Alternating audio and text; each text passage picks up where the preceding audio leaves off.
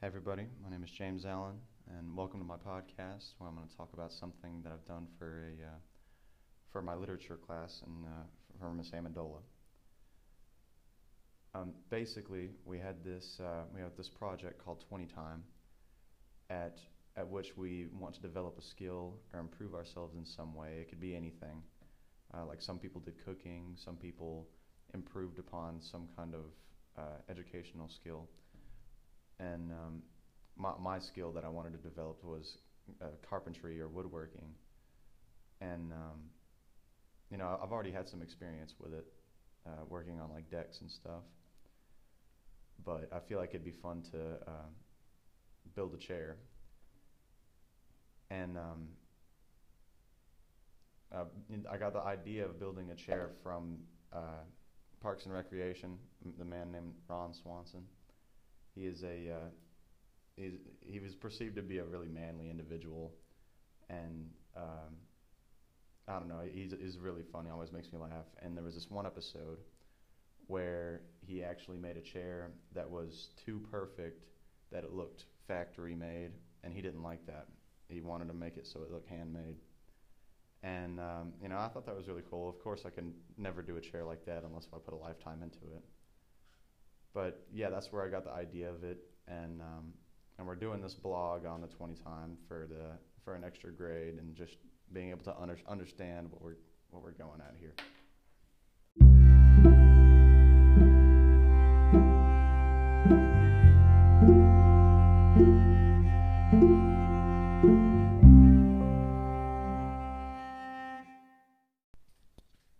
So the first topic I'd like to cover would be the uh, the processes at which I went through to actually complete it from beginning till almost the end. I haven't fully completed it because I still need to do the painting, but here's how it went uh, before the point of me starting it. Uh, at first, I was actually deciding on what kind of chair I'd like to build.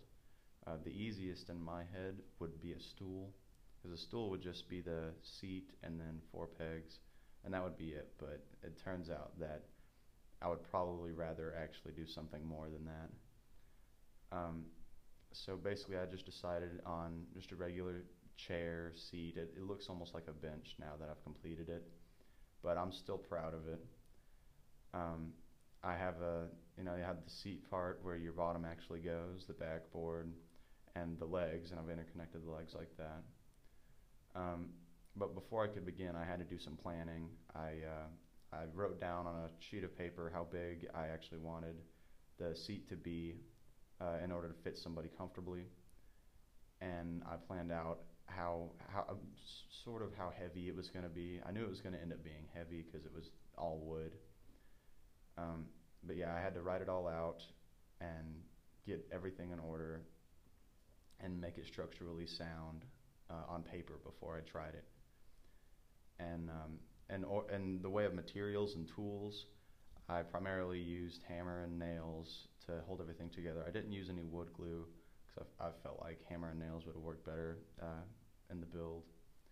I um, I used about nine eight foot two by fours of uh, of just wood, and uh, that was actually a lot more than I thought it was going to be to actually uh, build the chair. I thought it was only going to take like a few, but um, yeah, in, in the beginning, I, um, you know, I was measuring stuff out, uh, and then I actually had to start cutting it. And I started off with just a handsaw, and um, and that took a lot longer than I thought it was going to take. I didn't realize how long it took to actually saw something with a handsaw until I did it.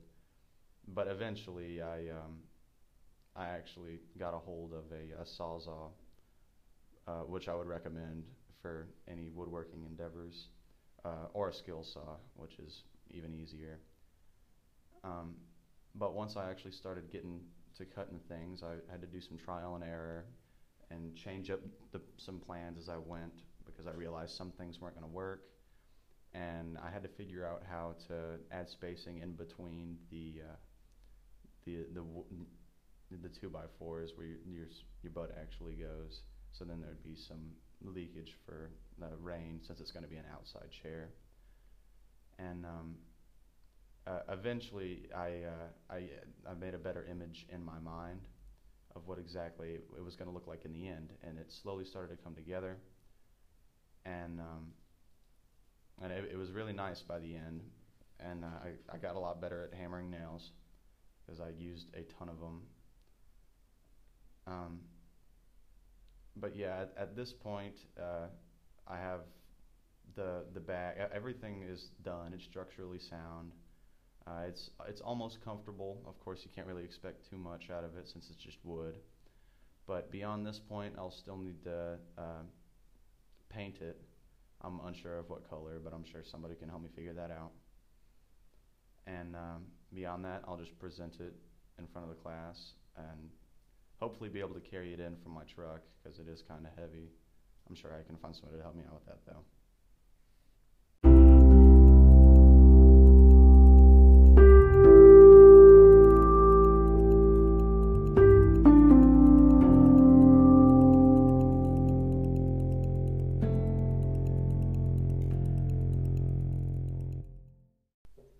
All right. Well, now that I have it all done, um, I, I actually learned a few things. And uh, for the people who ever want to try woodworking, I just wanted to go over some uh, some tips, tricks, or uh, lessons learned from my experiences that maybe will help you out in your experiences and make a better um, creation. So, uh, one one of the main issues I had was the wood actually splitting whenever I'd uh, I'd nail and I realized that I was nailing too close to an endpoint, and that actually um, caused big cracks in the wood. And uh, I had to cover up uh, a few of those uh, as I went, and uh, it didn't really it didn't really interrupt it too bad. But um, yeah, I, I, would always recommend to uh, find good places to run your nails, and um, uh, yeah, yeah, and definitely cover it all up once you're done to make sure nothing shards out or anything like that. Um, also, uh, I recommend not using a hand saw if you're going to be sawing a ton of things. Uh, I recommend a skill saw or a sawzall or whatever, and um, and that that'll that'll end up saving you a ton of time because whenever I first started and I was using the hand saw, it um, it'd take me about three to five minutes to saw through a single 2x4 and that is grueling whenever it's actually hot out. Um, and also, whenever you're doing your sawing stuff, find a good place to set your uh, your other end of the wood, because I uh, I had it I didn't really have anywhere to put it, so I had it leaning over a um, a grill, and it wasn't very steady. But um, it ended up working well enough, uh, well enough for me to actually finish the project. And um, I'd also recommend uh, in your planning stages, find figure out exactly what you want out of your chair because my chair had begun out more tall and skinnier, but um, now once I started doing it, I realized that the things that I made and planned out for it would make it much better as a chair that was uh, more low to the ground and like an outdoor on your porch kind of chair. Um, but yeah, those are those are a few lessons that I learned and uh, tricks and such such like that.